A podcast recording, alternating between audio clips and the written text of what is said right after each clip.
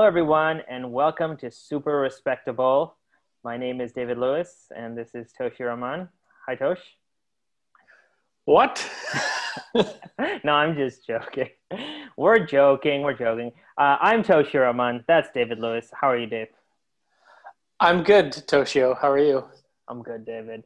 Uh, how's it going? It's been uh, it's been a week since we did our last episode. Any uh, and uh, I've been thinking about art heists all week. Actually, I, after that episode, I've been thinking about movies that have art heists, uh, books that I could find, real art heists, planning art heists. But that was a good episode. That was that was fun.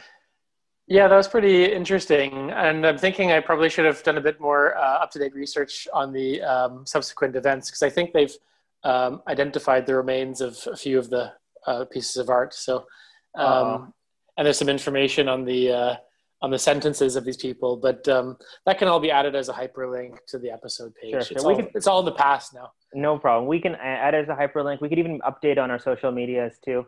That, that's actually interesting. Some of the topics we've done, we should. I'm sure there, if there are ever any updates, we could we should definitely do our, our due diligence as investigative reporters and post them properly. How's uh how's the situation in the Netherlands on day uh, day seven thousand four hundred and twenty? Seven thousand captain's log. Um, it's getting pretty bad here with coronavirus. Um, uh, it's about four thousand five hundred cases per day now. Yeah. Um, and as I was saying to you earlier, the the mask wearing is becoming a thing. Cool. Uh, it was one of the few holdouts, uh, Netherlands and Sweden, um, not really doing so, so much on that uh, front, but lately the government has uh, turned around and said you should be wearing masks when you go indoors. And uh, actually, people seem to be um, starting to follow the advice. So what, what's we'll see if that has an effect. What do you think? Uh, just in your opinion, of course, you're not on trial here or anything like that. What That's do you good to know. What do you globally around the world, or even specifically in the Netherlands? You choose whichever option uh, is, is, is you want to answer through. Why do you think people don't wear masks? Is it they don't believe it'll help them or they just it's their right not to wear a mask or a combination of both or option c like for me when you talk about keeping distance sanitize washing your hands and wearing masks it just clicks for me and it's not even something i double think right i will wear the mask because we have three holes on our face through which things enter and we're covering the holes so nothing enters but i don't understand why people are so adamant against it um I guess there's like the political side. People don't like being told what to do by the government, sure. and there's that element. Um, so there's the element of freedom, and I want to do whatever I want. My right. That, that, that logic doesn't really apply when there's a health uh, epidemic. Um, yeah. It's not like they're telling everyone to wear like blue socks or something like that. It's, yeah. Uh, it's a pretty basic health thing, like you said. Um, but then, you know, being in the Netherlands where there was no official advice to wear a mask uh, for the longest time. I started out wearing a mask um, in March and April for a couple trips to the shops. Then I just stopped, and I felt like, why bother? No one else is doing it. Yeah. Um, I feel like I'm being judged for doing it, and, I, and, then I just sort of fell into line with what everyone else was doing, which, you know, um, it's you know right or wrong. Uh, that's what happened. But now yeah. that people are wearing it, I'm making it a habit. After my trip to Italy, yeah. uh, where I saw everyone was wearing it. I just thought this is no big deal. Just make it a habit when you leave the house. You bring your wallet, your phone, your keys, and a mask. mask. Yeah, it's just it's just a habit you got to do now. Yeah. Um, but then I then now with the situation here, uh, when I go grocery shopping or into a small shop, I do start um, judging the handful of people who aren't wearing masks. I'm trying to think like, what are they thinking? Do they think that they're sort of invincible or have their own force field to the virus? Like yeah. what's going through their head? Are they trying to make prove a point that they're better or or whatever it is? I don't say anything. I'm just judging silently. Yeah yeah, yeah. i think that's uh, i think you're right because wherever i've uh, kind of seen the non-mask movement has been more in line with countries that are very much uh, pro individual rights and freedoms right? So like we discussed this with marcus and I think in our very first episode, where countries where, um, of course, rights and freedoms exist, but they're not as as prevalently discussed. Uh, people are very quick to wear masks because they are told to do so and they don't question it. Whereas in other parts of the world, people are debating against it just because they have the right to fight it. Like, and even if it doesn't make any sense. I think the last one I saw was in Montreal. They were having a big demonstration or, or, or, or about these people who are, I mean, in the States, of course, but in Canada, our home country, there was people who just they didn't want to wear masks because they didn't because they had the right not to wear a mask, which I just thought was a silly reason not to wear a mask. yeah. I don't know. I mean, it, I guess people will will be looking back at this time not only in a public health sense, but I'm sure in terms of civil rights, in terms of what could be done in the future, whether you know martial law or some type of legality could be implemented in the name of public health. But the mask, the mask, anti-mask movement, I just is really silly at this point. I think it's just an additional thing. Like you said, when I go out, it's wallet, keys, uh, phone, mask, right? Wallet, keys, phone, mask, and uh, yeah, everyone does that. Well, I certainly do this pat down before I leave the house or after yeah. I leave the house. Do I have this? It's a bit of the, the Macarena, just checking everything. Yeah. Um, and it's added to the mask. Check the face, check the face. without touching the face.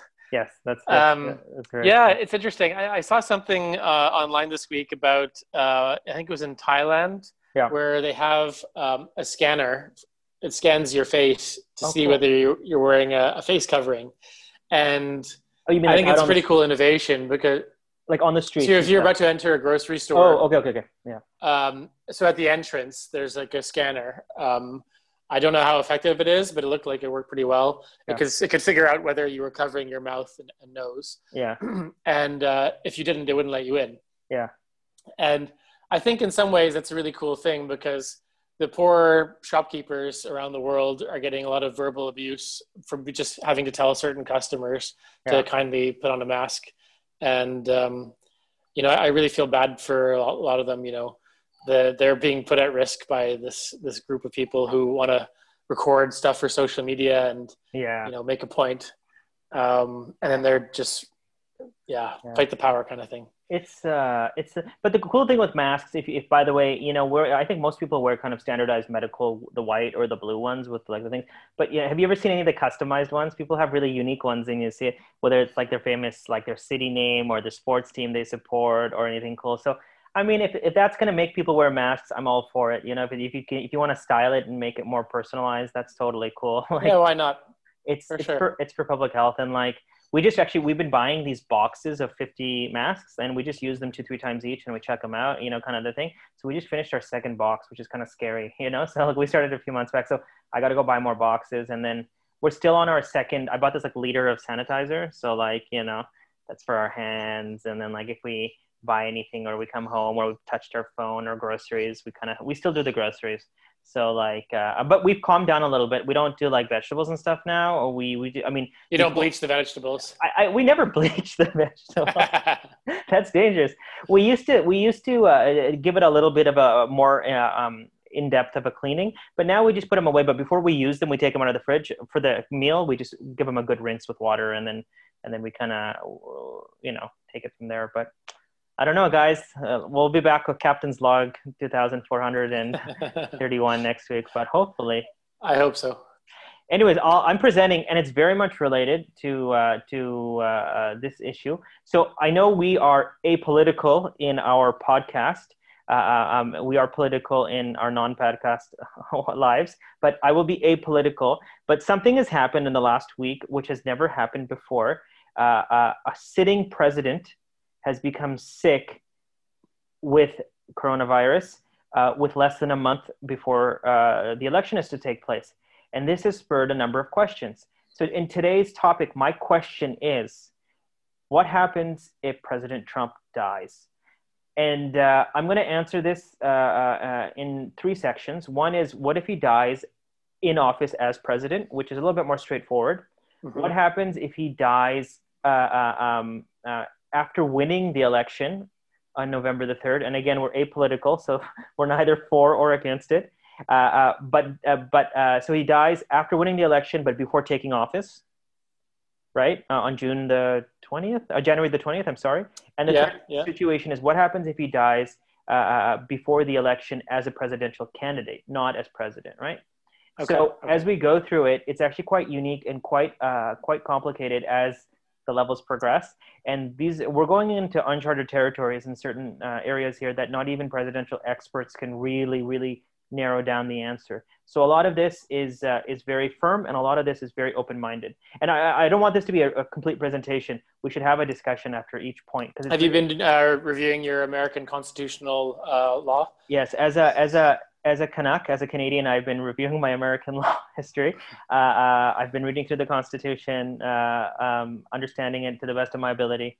Um, I'm a, I, like you. I'm a history buff. I, I, like it, and American history is definitely of something of interest for me. I don't have the Constitution memorized, nor do I know the know the the different uh, uh, aspects of American law. But I'm always fascinated, and I'm always trying to learn. And U.S. presidential history is always interesting because uh, um, I'll like I'll talk about the electoral college versus the popular vote, which is kind of relevant. Oh man, so uh, complicated. It's it's. Uh, I've watched two videos about it today just as a refresher, and still I'm like, what?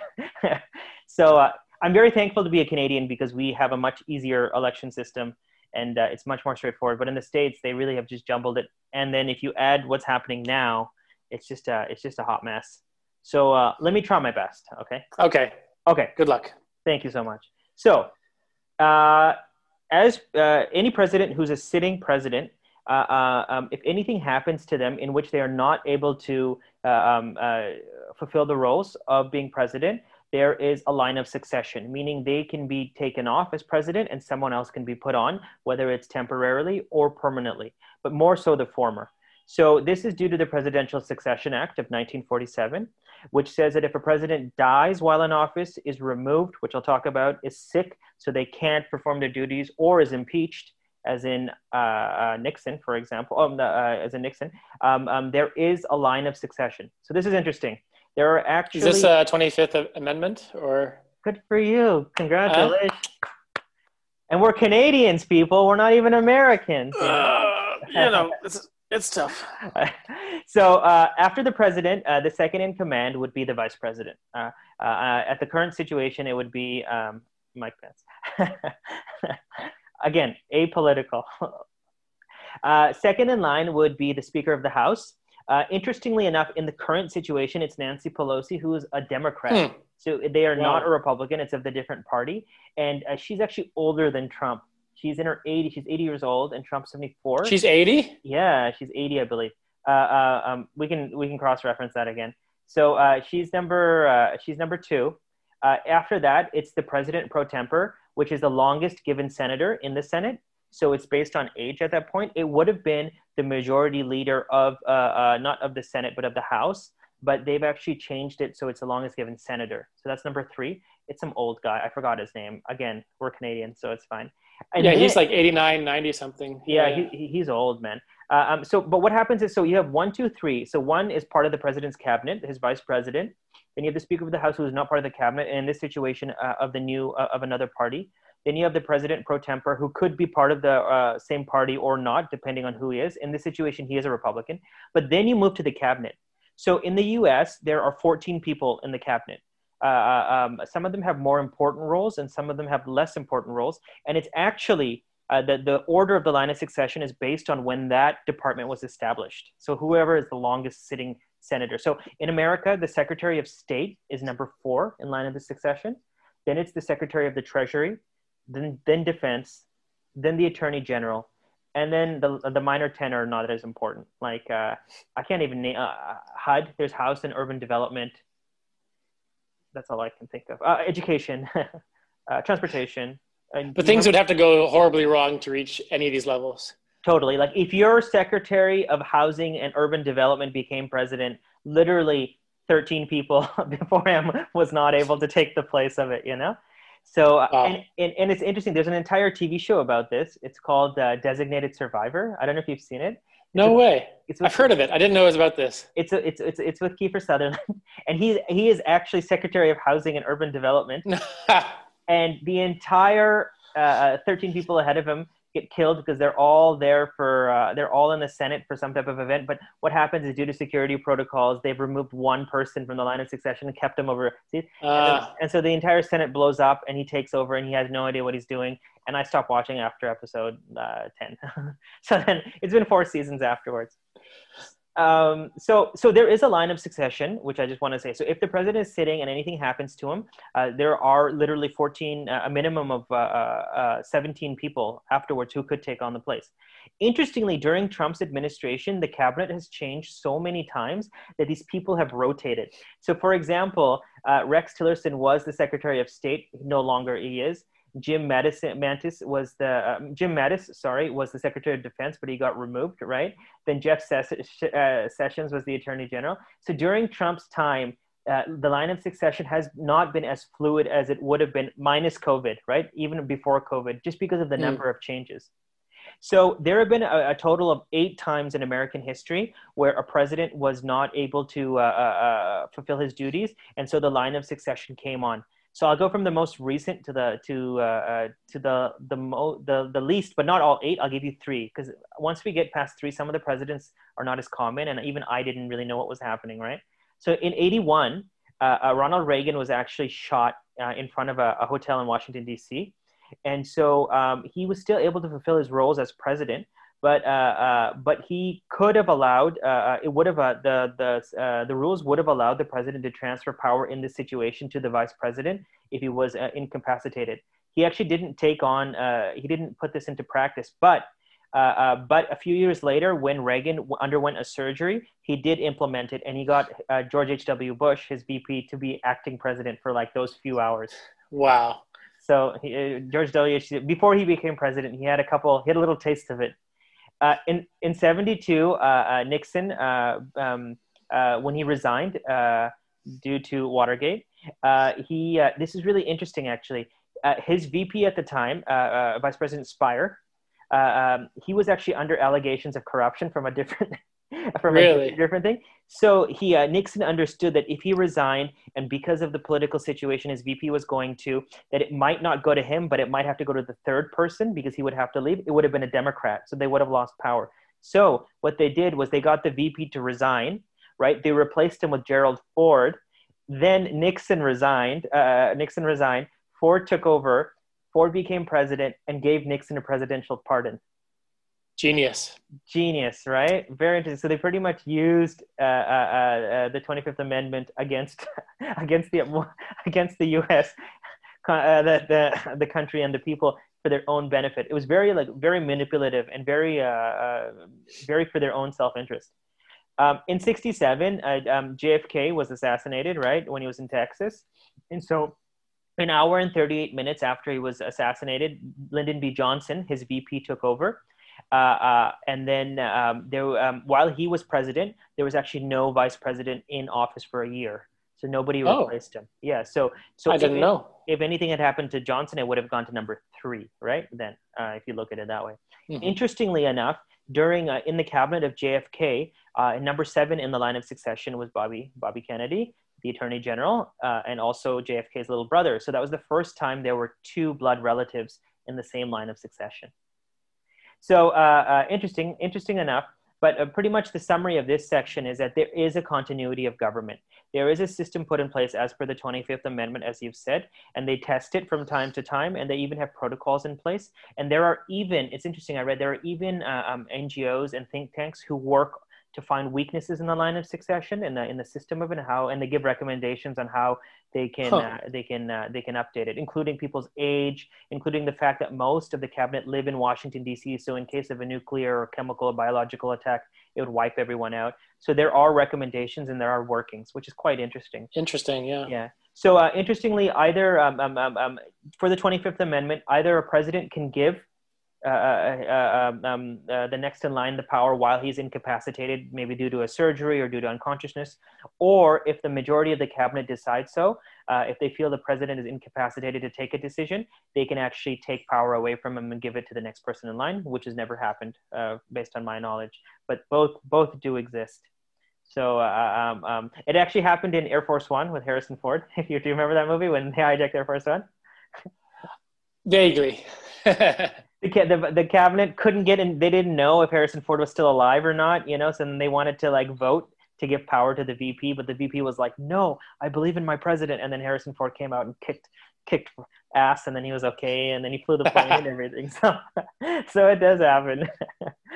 There was also um, a movie vice. Have you seen that one? With, with i haven't um, seen it. Is christian it christian bale? Yeah yeah. Uh, it got really bad reviews or mediocre reviews. Yeah. I watched it uh, two or three times. I loved it. Yeah. And um, obviously, it's, there's a big focus on September 11th.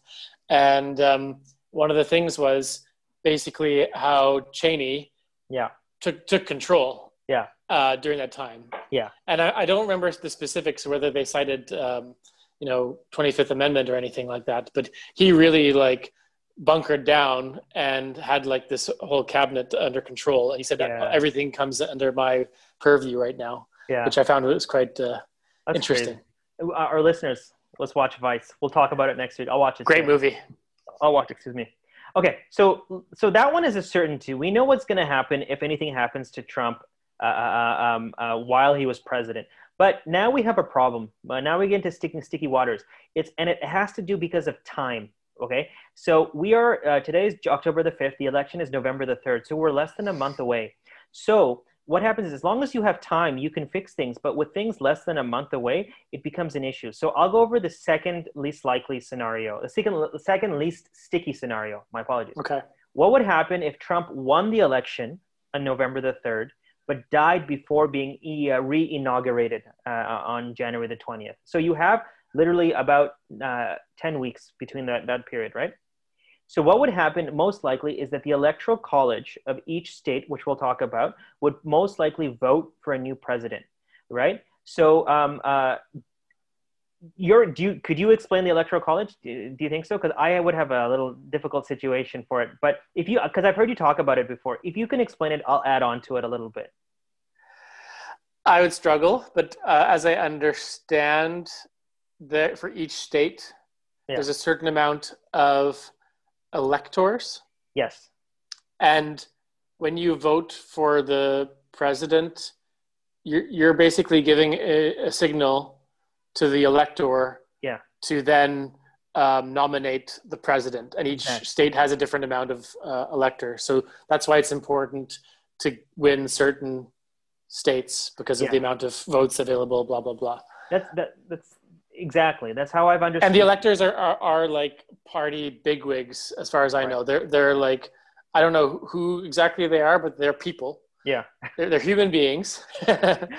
um, for now. Yeah. Uh, that um, act on behalf of the the will of the people, I guess. Yeah. So so um, uh, the way I read it was that you know on that we're having this election on November the third. People are not actually voting for the president per se. What they're voting for is their electors, uh, and then their electors on December the blah blah blah will be pretty much passing on that vote on uh, on a, on a more national level. So there are yeah. 538 electors across uh, America, and uh, it's based on state and it's based on population of states. So, like you've said, uh, places like California, Texas, New York, Massachusetts have more electors because of more population. And every 10 years, they have a census. And based on the census, they, they either add on to the number of uh, electors or, or reduce based on population movement. There are a total of 538, and that's because there are 500, there are 100 senators, uh, 435 uh, uh, um, uh, members of uh, House of Representative members of Congress. Members of Congress, sorry, uh, and uh, three from the state of uh, from the District of Columbia who are electors. Because the District of Columbia, very interesting, I learned, is neither a state nor a province nor anything else. It's a, it's supposed to be an independent region. So for a very long time, they actually didn't have any uh, power to vote in the in the federal elections, but only in the 60s were they given uh, uh, the same voting rights as the rest of the country. And apparently, the four territories of America Puerto Rico, the British Virgin Islands, Guam, and I'm missing a number, uh, Panama? No. Uh, no, not yet. Not yet. So uh, apparently, there are over 4.4 million Americans who are citizens of these countries, uh, of this country. They are ineligible to vote uh, either. So, um, like you said, so the Electoral College is a group of people who no one's ever met before, and uh, they pretty much pass on the will of the citizen, uh, the citizen, citizenry. And so they, uh, uh you know, if uh, it's a winner take all system, right? So if in California the state votes for, let's say, Barack Obama, then the, the electoral uh, is obligated uh, morally to go forward with the uh, with the idea that yes, California has voted for them. I'll vote for them too. But legally, they are not. I learned this today. Wow. By the way, if they feel that, that this is not like in their own interests. They have the right legally not to pass forward the votes of the people which is sounds completely absurd right? So uh, uh, so uh, the big problem in america is uh, electoral votes versus popular votes right? So that when you go to our american listeners when you go to uh, a polling station and you vote for uh, barack obama let's say for example that one vote for barack obama is a popular vote right? But that same vote goes towards the electoral vote, electoral college. And so if that state ends up voting for Barack Obama, then uh, then it, then Barack Obama also gets the electoral vote as well as the popular vote. But mm-hmm. if your electoral uh, uh, committee member ends up going for Mitt Romney or whoever his kind of opponent was. I'm trying to remember who was uh, uh, Romney, right? Like uh, eight years ago, I forget. Uh, then it then yeah. Uh, then there's a difference in popular vote versus electoral vote, which is what happened in 2000, right? You remember Al Gore versus George W. Bush? Al Gore won the popular vote but lost the electoral vote, whereas George W. Bush lost the popular vote and won the electoral vote because pretty much of states, right? So he could have same thing. 2016 with Clinton getting more. Clinton getting more. So so it's a very uh, uh, uh, uh, interesting system where you could theoretically, if you're a mathematician or a statistician, you could really. I mean, I mean they do this already. You could pretty much just focus all your energies on certain states. Uh, they say that you know the reason they do this is so that you know even little states have uh, swing votes, and it's true. If you look historically, little ones could predict the outcome. But if you captured a Texas or a California or a, or a New York or an Oregon, you would have a huge weight off your shoulder. You know what I mean? in the sense that you wouldn't have to do like one California is equal to like 10 mini states, you know, in terms of electoral votes. But again, it's just my knowledge. But the crazy thing is, as far as I'm aware, California has almost always been Democrat. So yeah. they, the candidate will won't spend much time there because they t- take it for granted that they've yeah. got it, and so they push into Pennsylvania or yeah, they go to Florida. States. Yeah, the swing states. Swing states. Um, I'll, I'll, post a couple videos I saw online onto our page for listeners to learn about it. Again, okay. So what? Uh, going back to my topic. So uh, say on the third he won and he died somehow somehow before uh, uh inauguration. Theoretically, he would have uh, there would be still time, right? So because of this excess of time, what would happen? One uh, one historian would has suggested that the electoral college of each state would then re-vote for a new president based on the party. Most states, most state electors in this situation, if Trump were to win but to die would probably vote for the VP because that's the most logical step. So they say that Pence would come on. But there's an argument been made because some states it's the law that says that you says that you have says that you have you have to so if that's the case trump's name was on the ballot but he passed. So he you could no longer uh, uh, you pass it on to mike pence because you'd have to vote for someone on a ballot. You couldn't just transfer it over which is what one of the arguments was. In this situation, you could go to court and it could be a huge legal uh, uh legal debate for a while. Uh, uh, the 20th Amendment has been also brought into this issue, and people say that if something happens to the president elect, the vice president elect uh, should be president as well. So the, uh, um, it's murky water, but it's not completely that you can't see anything. There is some clarity, there's just a difference of opinion the, the majority would say that Pence would more than likely become a nominee, and then he'd have to get approved by the state uh, by the mm-hmm. Congress, and then he would become uh, president as well.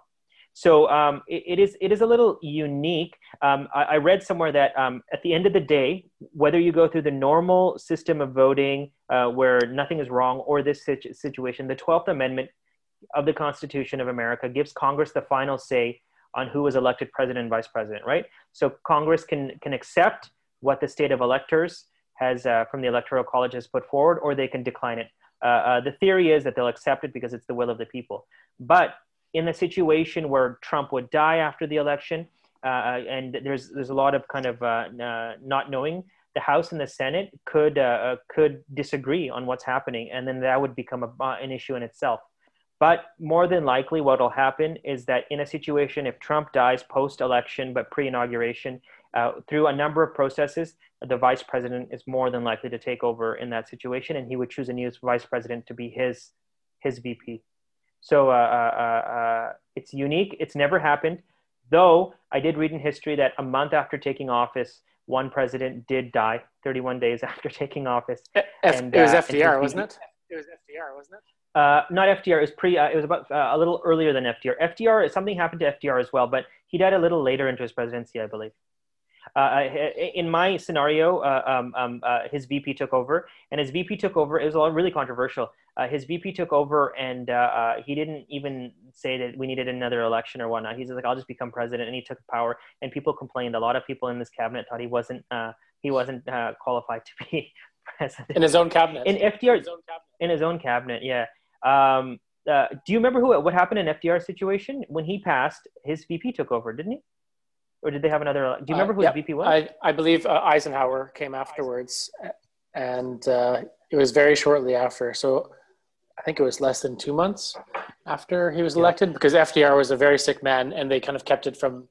I think public knew yeah. that he was unwell. They they don't think they knew how unwell he was. Um, yeah, there's a lot of cases in, in the presidential history where.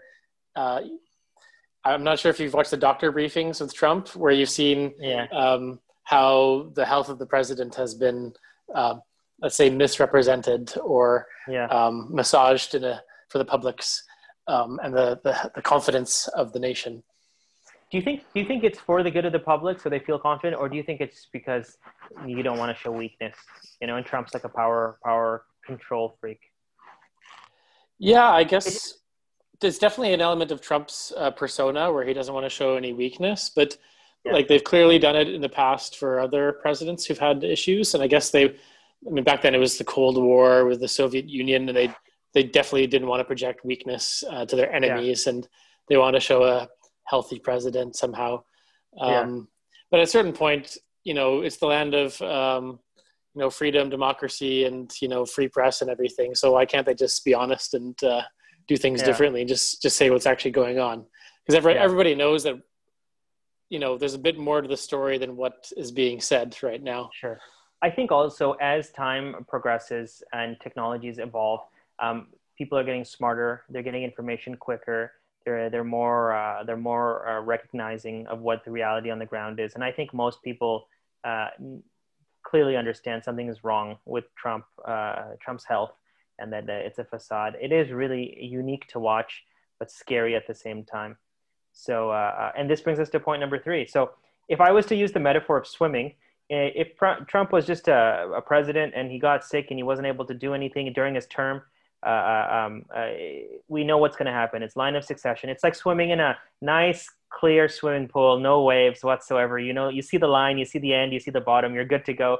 You know that if you start drowning, the lifeguard's going to jump in and save you if we were going to use the example of what happens to Trump if he dies after winning the election but before inaugurating, it's like swimming in a pond, kind of. It's a little murky. Um, more than likely, you're not going to die. You know, someone's. we're going to figure it out. You know, if Trump dies as a candidate in the next 28 days before the election, it's like swimming in the middle of the Pacific Ocean with a storm and tidal waves all over you. This is the first time in history this would happen uh, the closest that's ever happened is in 1912. A VP died before an election, but it really didn't matter because he was VP and you can replace them pretty quickly. You're not voting for VP, right? If this was to happen, uh, really it is one of the messiest, comp- most complicated uh, uh, uh um, legal aspects of an election in US history. nobody really knows what would happen. There are a number of theories, but because it's never been tested before, they're just theories they were saying that if there was time, for example, if we had six months before the election, we could easily replace the candidate by having the RNC, the Republican National uh, Committee, vote again for a new candidate, which Trump, because he was the incumbent, there was no voting. But say he wasn't the incumbent, there would have been a vote, right? We would have started yeah. 15 years ago for 2020, and there would have been a yeah.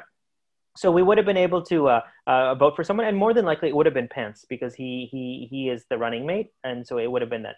But the problem now is that with such short amount of time before the election, you can't change Trump's name on the ballot. Ballots have been printed, right. uh, many of which have been uh, have been sent out. 63 million is one report I've read. Number of ballots have been sent out to voters. Three million of which have already uh, voted ahead of time and been mailed in. Mm. So we're so close to election day that if Trump was to uh, uh, anything was to happen to Trump, you couldn't revoke any of those ballots, nor can you change his name. In addition, the withdrawal date to remove yourself as a candidate has already passed in all states minus two, uh, but you know, uh, the majority of which. And the date of the election has already been set. So it's the first, uh, uh, it's November the 3rd. It's, and only Congress can change it, but Congress has never changed the election date. Congress can't even decide on what to eat for lunch. I'm pretty sure they coming together for like uh, the date would be uh, uh, would be impossible. Um, uh, I heard from one professor he was saying that quote it would be impossible to change ballots at this time without delaying the election and starting the voting process over again. uh, Professor Richard ha- Hasen, a law professor from the University of California, Irvine School of Law. I don't think Congress is going to do that.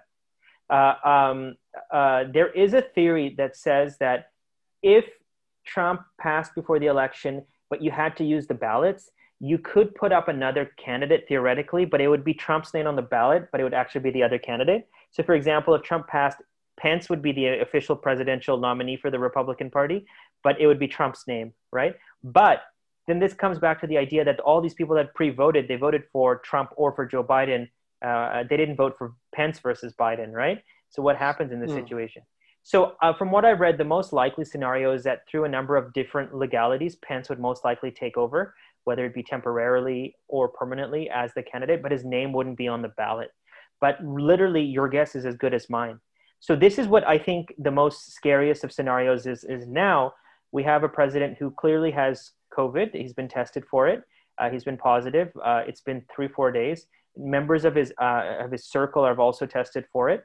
Um, there is a th- there is a chance that Joe Biden could have had it and it didn't show. Uh, he is an older gentleman. Mm-hmm. Um, um, both Biden and Trump are are in their 70s, I believe. Uh, Trump is at higher risk. He's overweight. you know, he's a, he's a, he's a little chubbers. he's a little chubby. He's a little overweight. Uh, he doesn't have the healthiest of diets and uh, and uh, we were talking before we started recording is that he's going on performing this Hollywood show that he's okay with security service and helicopters and this and that. Uh, but most people are showing uh, show symptoms for at least two weeks, and he clearly has uh, is, is diagnosed with it. And even the videos I watched today, you can definitely tell something is off. Like he doesn't seem like healthy at all. Uh, have you seen the clips where he's struggling to breathe? Because there's the like Hollywood thing that he tweeted out, and yeah. then the journalists were there filming and someone yeah. um, released the clip of him kind of really struggling to breathe. Some said he was emotional, but um, or it's a seventy-year-old climbing a bunch of stairs and out of breath. But I think uh, it's yeah. uh, kind of troubling. It's really it, the thing I was thinking about all day today while prepping for this. The thing that's troubling about it is that we make such a huge deal of the American presidency globally, right? not only in times of election, but the position they, ha- they have, the, power, the most powerful person in the world, et cetera, et cetera. So we've sort of put ourselves in this hole. And now, in addition to the fact that the last four years have been very problematic from a political standpoint, both nationally in the states and internationally, I think there's more uh, there's more attention paid to this election. And so, you know, uh, I'll call a spade a spade with being while being apolitical. I think the majority of the world is hoping that there can be a shift in administrations to the continuity of, of, of politics and so suddenly when something like this happens it, it becomes a real bump in the road because because uh, uh, you could literally have a presidential candidate pass on before an election right if, if it were to happen it would be a huge huge mess uh, i don't know i mean uh, do you think for example they would delay the election do you think that's a possibility i don't think that would happen uh, from just from what i've read and heard i think it'd be like sacrilege to change that november 3rd date it's like a sacred first, time vote on that day. Um, yeah. Blah blah blah. And I think yeah. if there was like a, a, really significant thing that happened, like uh, Trump was incapacitated or yeah. died before then, then yeah. they would deal with whatever happens, the consequences of it after the vote. Um, and I don't know. I don't know. Like, there's is there a mechanism in the U.S. to to call another election? Uh, before the next like mandated election? Does that have to be passed by Congress and all that? You mean what they do in our country uh, when they just call out any, every, any uh, other like normal uh, democracy? Yeah, yeah. I, I don't know. That's a great question. I'll look it up afterwards. I mean, we're from Canada. I mean, do you remember in the last, uh, during our, our previous prime minister's uh, tenure, there was like four elections in like 10 years or something like that, you know, and like he called one every couple years or when he wasn't, when he was feeling, for, feeling like he wanted one. In the States, I think that four year rule is pretty set in stone, right? Whatever you, uh, whatever you've done. I, I mean, I'll look it up. I'll look it up. I don't know. Again, we're not Americans, so our history is just of, of, of interest. yeah, know, of, I think that's like one of the prized uh, elements of American democracy. They pride themselves on um, their stability of governance, the, yes. the, the confidence of knowing that every four years there's going to be an election and two-term maximum presidents. Yeah. Um, I don't know how long that's been the case, but it's uh, the two terms and then you know not going to have some guy change the constitution um, that sort of thing so I, I, don't think that the date will change but uh, who knows what will happen in the next few days. That, for me, that's the most interesting thing is the next week of what's going to happen because yeah. you know even his doctors were saying there's mixed um, messages, right? The, like, the, uh, the biggest risks are like three or four days from now.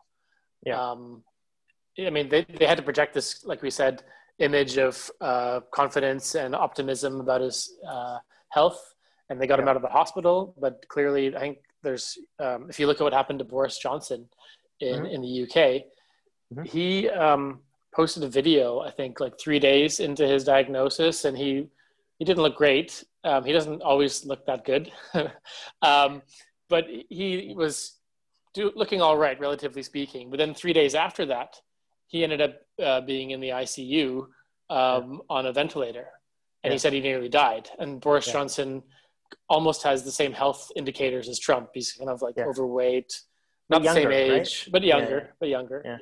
Um, so I do wonder what will happen in the next uh, week or so.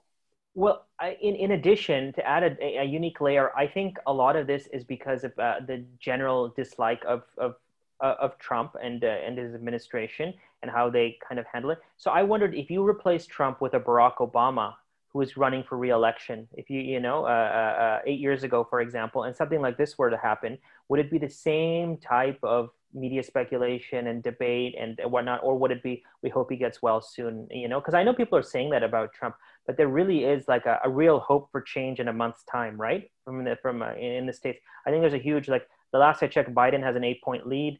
You know, and that was a couple days ago. I heard. So like I think this is, but now I think there's a real movement to get Trump out. But I wonder if it's that motivation that's really kind of put a pin on what's happening now or, or, or whatnot, if you know what I'm trying to say. You know, if the candidate was replaced with more likable candidate, would it be different? Yeah, it's hard to say. I mean, um, there's clearly like a significant portion of the American population that um, will support Trump or the Republicans no matter what happens. Um, yeah. You know, Trump said before I could shoot someone in um, Times Square and or outside of the Trump Towers and no one would do anything. They'd still come for me. They'd still vote for me. Yeah. And uh, I think that's quite true. And I, ever since like Brexit and the 2016 election, I've yeah. really been reluctant to just be super confident about like, yeah, uh, he's going to lose this time or this is going to happen because yeah. you, you, just you just don't know. Like uh, with these opinion polls, I think um, because he's so polarizing and uh, has this sort of negative image in uh, large parts of the rest of the world, a lot of pe- people may not necessarily give their true uh, feelings about their voting intentions towards him in these polls. Yeah. So I think there's a huge, there's at least a 5% swing on that one. Sure. Um, so I don't know, like if Obama was uh, in the same situation, uh, he may get a, he would have had a, probably a bit more of a sympathy bounce for sure.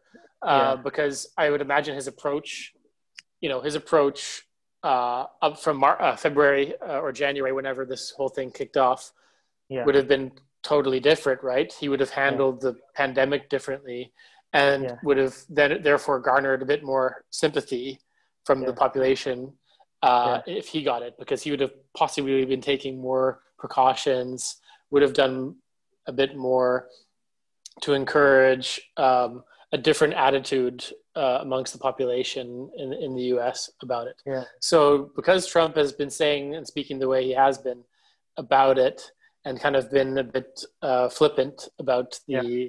about the pandemic, um, he hasn't had that sympathy uh, bounce yeah. that you know you may expect the rally around the flag thing that that uh, presidents sometimes get uh, yeah in these I times mean, of crisis what do you think about this uh, idea that whether it's uh, uh, um, whether it's the different scenarios I played out whether it was in a, in the previous situation if it would have been Pence who took over temporarily or if Trump passes after winning the election if he does win Pence taking over or if he dies before the election, Pence taking over. What do you think, Pence versus Biden? Do you think that's a better situation than Trump versus Biden or a worse one? Because I have a theory that Pence is one of those guys who's quiet and behind the scenes, but he's just as, if not more dangerous than than than a Trump as well. Because a Pence versus Biden is just as scary for me.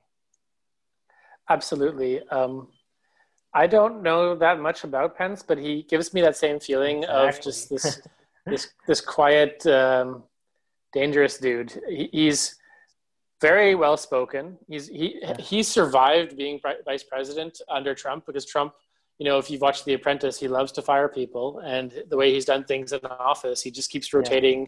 Uh, people in and out of positions, keeping people unstable. It's kind of a yeah. cool way of governing, right? He, he just keeps people on their toes all the time. But in Pence, he's found like this perfect VP uh, for him because he's really deferential. He hangs back. He doesn't stand out too much. Doesn't get the spotlight. That's perfect. Trump loves that. If you stand yeah. out too much uh, and get get the spotlight, so then yeah.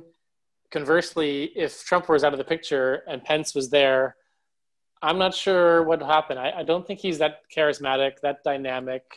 Yeah. Um, yeah, I don't think he would inspire like the same sort of rabid MAGA supporters that uh, yeah. that Trump does. Like would he get 40,000 people flocking to a Pence rally? I, I don't think so. No, I mean, uh, you're so right. I think Pence knows how to play the game and he knows how to play Trump. Like he knows that if he just stays quiet, he'll stay in his place. But at the same time, he's got stuff boiling in his brain that we should be afraid of as well, you know? And like you hit on point a couple, a couple minutes ago in that like um, if we were to be biologists or if we were to be like uh, like explorers or whatnot our, our profession and our in our in our field of study is very kind of like uh, already established in science. One plus one we know makes two, and we know that this is uh, like you know animals do this, and we know space is here. But politics is one of those fields where it's just everything that you learn is really could be thrown out the window at any point, and someone could just you know completely drop it on its head, and they could still become president or prime minister. You know, as the world has shown, because what's happening in America is very similar to what's happening in many places around the world. We only look at the states because of its position and because of, of kind of its global reach. But if you were to, if we were to go to Asia or Russia or I should be careful, we should blurt out Russia or wherever we go, politics really is manipulable, you know, or being a, you can really mend it. Those in power can really change it to the directions they want. So it's really you just pulling your hair out, like listening to what's happening and seeing what's happening. Back in our home country in Canada, we have a better prime minister now, but for the last 10 years, we had a very conservative government and they did a lot of silly things that made no sense to anybody, you know, except for themselves, right? So, like, I, uh, I've also taken a step back in that I don't get overtly attached to every political thing and I try to limit my intake just because I go crazy from all of it. Because, like you and I, Dave, I mean, like, I could tell you, you know, Dave, if you hear a racist, condone it. like, that's pretty basic information. But, like, you know in the views of some other people it's not as easy you know? And i wonder why like i wonder if there's like a like if it can be explained you know? If it's actual racism if it's for personal benefit even if you were to lie and if you actually did believe in racism uh, uh, but you could just lie and say like you know it's bad too right? But why would you not say it? Like you know? So all these things are just mysteries of the world you know? Uh, the so, only rules uh, is that there are no rules. um, just throw the play the playbook out crazy. right it's but yeah. again like i was saying uh, um, if we move away from america and we look at some other places stuff like this has been going on for decades you know decades and decades. So like it's uh, it's just because i think it's so new in our part of the world and it's so unorthodox that people are sort of like strange. And that's the thing about politics that really frustrates me is because when we studied it when we when we looked back on some of the great uh, uh, political leaders of our time and the revolutions and the change it really was for the benefit of humanity. But sometimes when I look around the world and it's just really it's not benefiting any, anybody except just a handful of few clearly you know? And so uh, I don't know. It's really strange. And that's why I really hope uh, in this upcoming election that it's done fairly. People go out and vote as they right have the right to do. Uh, so I really hope people uh, uh, implement their right this this second is it the second amendment or third amendment? Second amendment I believe right? The right to vote? Oh that's a tough one. Listeners if you can comment, we'll Google it after. I know, I know the. Uh, uh, oh no, the Second Amendment is, is, is the right to bear arms. I believe. The Fifth Amendment is uh, the right not to incriminate yourself. Right. Uh, the first. Um, that's true. You you clearly know a lot more about these amendments than I do because um, we were talking about uh, the knowledge of American history and politics, and I, I have to be honest with you, I don't know that much. I, all I know is from what I've read in passing and absorbed just through the sheer size and uh, might of the American media and, and cultural yeah. machine. Um, but I've never formally sat down and read a book on American history. Um, oh, me too. Uh, no, no, no, so, yeah, I don't know like the Pledge of Allegiance or the amendments, or yeah. um, I barely know much about Abraham Lincoln, but yeah. Uh, yeah. it's. I think Trump has to be one of the most talked about presidents uh, of all time. What do you, incredible. What do you think? Yeah. Yeah. Uh, uh, sorry. Do you think he'll be seen? Uh, this is an interesting question. This is completely on your opinion. In 50 years, if COVID doesn't destroy us, when uh, when we look back at, at, at, Trump, do you think he'll be seen as one of the better presidents or one of the worst presidents overall among all 44, 45 presidents? Because it's interesting. I'll tell you, I looked online uh, recently on a poll of current, like currently of presidents, and he's not the last. You know, he's actually, and he's not the first either, which is strange to me because I thought he would have been near the bottom. Wow. Um, I, but again, polls I, have deviation. So let's just point that out, right? Apparently, there were a couple in the 19th century which were just absolutely terrible. They were like yeah. flat out corrupt. Um, slave owners, like uh, slave, yeah, yeah, slave owners, like really quite not good people. Um, I think Trump, uh, you know, 50 to 100 years down the um, will appear uh, just above those people. Um, yeah. I'm trying to be as impartial as possible and just stand back and make it just a, like trying to take my politics out of it. But yeah, there's just been so much corruption and all the people around him getting charged, campaign managers in jail, and all that sort of stuff. Where yeah. um, I'm like, it, it's just there's no precedent for it. It's crazy. Um, I so like uh, I, I I do these like learnings in my brain. Like as I live my life, uh, I kind of have learned things and I kind of put them there. Maybe one day I'll pass them on to my children or whatnot. And one of the things I've learned, and I think there's like a, I don't know exactly what the phrase is for this, uh, but um, when something happens to you once that you didn't expect, it hurts. And when it happens to you twice, it burns a little bit, uh, a little less. But when it happens three times and you become adjusted to it, it really makes no difference anymore. And you, I've, I've, I've applied this in many aspects of my life. I've noticed that if I, if I, if I do something wrong once, I feel really guilty about it. If I do it two times, it gets less. And by the third time, I don't even feel guilty, you know? And so like applying this to Can you give you examples said, about what, what these,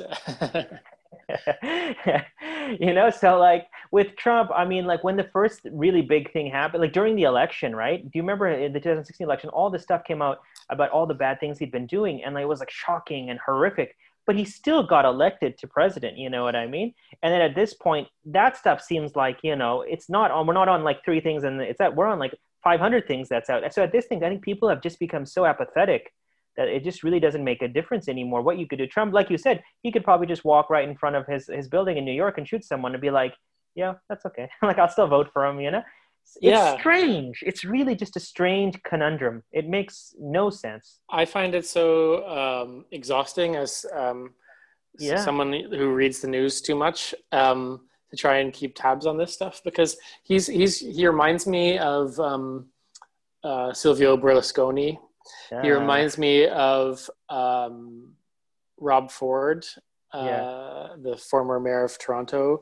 Yeah. Um, these are people who, for the longest time, it seemed like they were Teflon Dons. Uh, yeah. I guess is a good name for Donald Trump, where just nothing seemed to stick to them. They were doing quite um, unusual things. You know, Berlusconi had these bunga bunga parties and allegations of corruption and uh, Rob Ford was into drug use and hanging out with uh, slightly underworld characters. Yeah. But it, for the longest time, uh, people didn't seem to mind, and yeah. it was about their ability to seem relatable to the people. Yeah. But they like these are characters like these three people are so good at making everyday voters and citizens think that they're just like them but yeah. in reality, like Berlusconi and Trump were billionaires. Uh, Trump yeah. maybe not, and yeah. uh, Rob Ford came from a like a multi-million dollar uh, family business. So family these business. were like, I don't know what it is. Uh, how is it that other people can't see what we see? Yeah. And how do I try and change my perspective to s- try and understand the other side? It's it's really challenging for me. It's it's so strange it's uh, politics is no longer what it was supposed to be.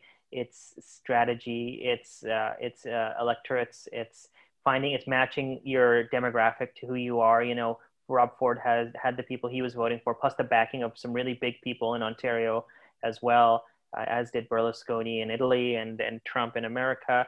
I, uh, I'm sure if you ask a Trump supporter what Trump exactly has done for you in the last four years, the list would be very minimal.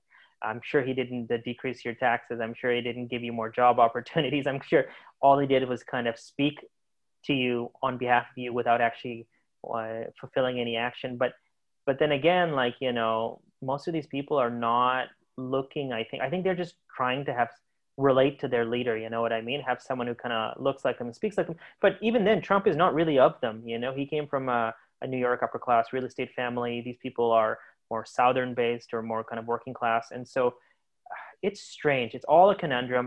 It'll make your brain explode if you sit there and talk about it for too long.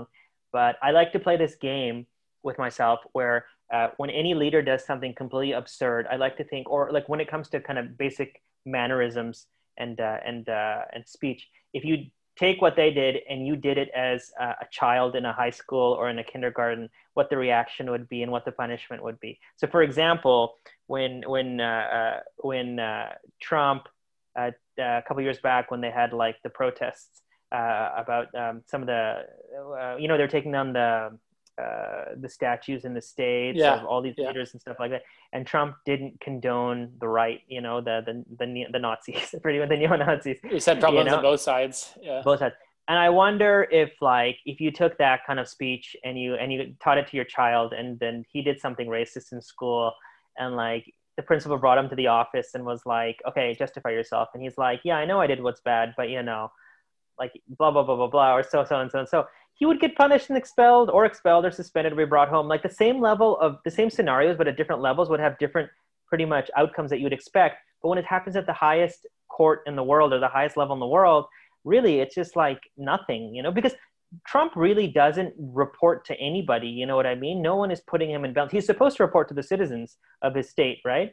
Uh, uh but really, he just does and says things and it just gets away with it that nobody in any other context would you know? If you were to be racist in the office or if you were to uh, uh, to uh, just be a complete idiot on not on an issue not be prepared for a presentation or whatnot you would be punished for that. But trump continues to progress and it just really this game i play with myself it makes no sense right? And we don't we don't raise our children that way. We don't we teach our children to be diplomatic we, we you know we, uh, we teach them to have good manners and to be polite. And really he has just shown the complete opposite of whatsoever what, what's happened right? Yeah it's very troubling. Um, and you like when you're raising children i mean we don't have children but like when you imagine raising a child and they're looking up to a president they're someone that you know should be above everything yeah. and a role model. And um, you know a parent will tell their child when you grow up, uh, if you want to be president someday, you should yeah. behave such and such a way. Then they see this behavior, and it's, and it's not even close to being that.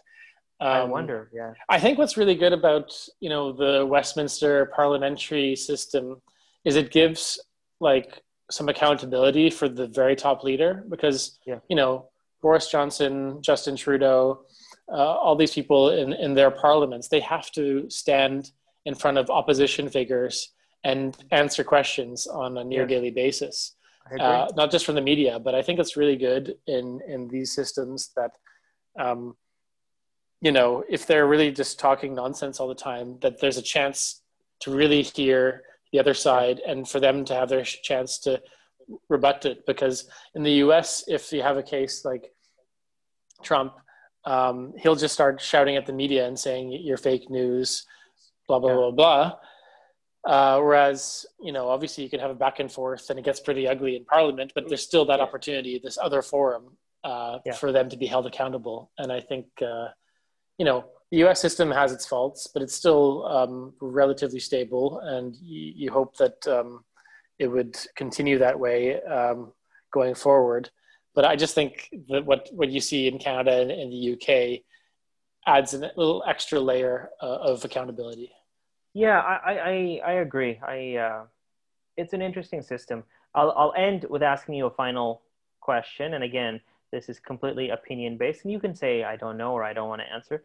Do you think a president, a Joe Biden presidency, if mm-hmm. that were to happen in, in any scenario, do you think that would be positive in the sense that it would be able to reverse the damage of the last four years. Do you think that will completely change a new leaf, or do you think it's it's good but it's not as good as we need it to be? Um, yeah, I think uh, you know he's 79 years old. He's kind of centrist, very neither here nor there as far as I'm concerned in terms of where he stands on policy. He's just like a yeah. standard bearer for the Democratic Party. Um, but I think he'll be like a good candidate or presidential uh, figure to kind of gradually move away from like Trump years and just moderate things a little bit. Yeah. Um, what I what is not good is if it becomes something that like veers from left to right um, in a very erratic way. Because what I what I don't like again with the these this system is the U.S. Uh, system has become so um, polarized that yeah, you know, Trump came in and basically his entire mission is just to, you know, eradicate the Obama legacy. Like he didn't seem yeah. to have his own mindset except for just do the opposite of what Obama would, would do or just erase his legacy. And yeah. you just hope that someone would, if they were the next Republican after whoever yeah. the Democrat is, is a bit more gradualist in what they do. I mean, I'm totally okay with there being a right wing person, but don't come and don't burn the house down and then start over again. Um, so yeah, I think I think Biden should come in there and you know don't want to alienate the, the Trump people. That's that's yeah. not great, but um, just try and be a normal person. Just just, just try and behave normally. I think you ended it on the right fact is that uh, I have no problem with people with conflicting political views with me. I think that's fine. I mean, that's normal. I mean, I don't agree with you, but we can be we can be two people who respect one another. I think at this point we just need a normal person, as you've said, someone who is uh, is qualified, who is dignified, and who is respectful, and uh, um, um, someone who just understands the role of the presidency as opposed to the role of the individual. You know. And so, whether it's Joe Biden or whatever it happens, American politics has become so divisive that I, do, I think it's strayed so far from what it was intended to be that now it's just a party politic thing. It's if you're a Republican, Dave, and I'm a, a Democrat, we can't be friends. We have to be at odds. But I, I'm sure we have similar views on on a majority of things. But let's see. It's four it's four weeks away. We'll keep an eye on it. We'll talk about it, and we probably will do an election post election show, you know, and see our views on it. But uh, oh, for um, sure. I uh, I just thought this was an interesting issue because it's never happened, and we'll see what ends up becoming the outcome of this. Absolutely. Um, thank you for that, Tosh. It was very interesting to hear about uh, peculiarities of the American system. There you go. All right, so we've covered. Uh, we've we've been traveling around the world. We've been back to North America, and then maybe next week we'll uh, we'll set sail again. We'll travel. We'll travel somewhere else, somewhere we haven't been. Armchair travels. There you go. All right, Dave. Have a good night. You too. Take care, Tosh. Bye bye.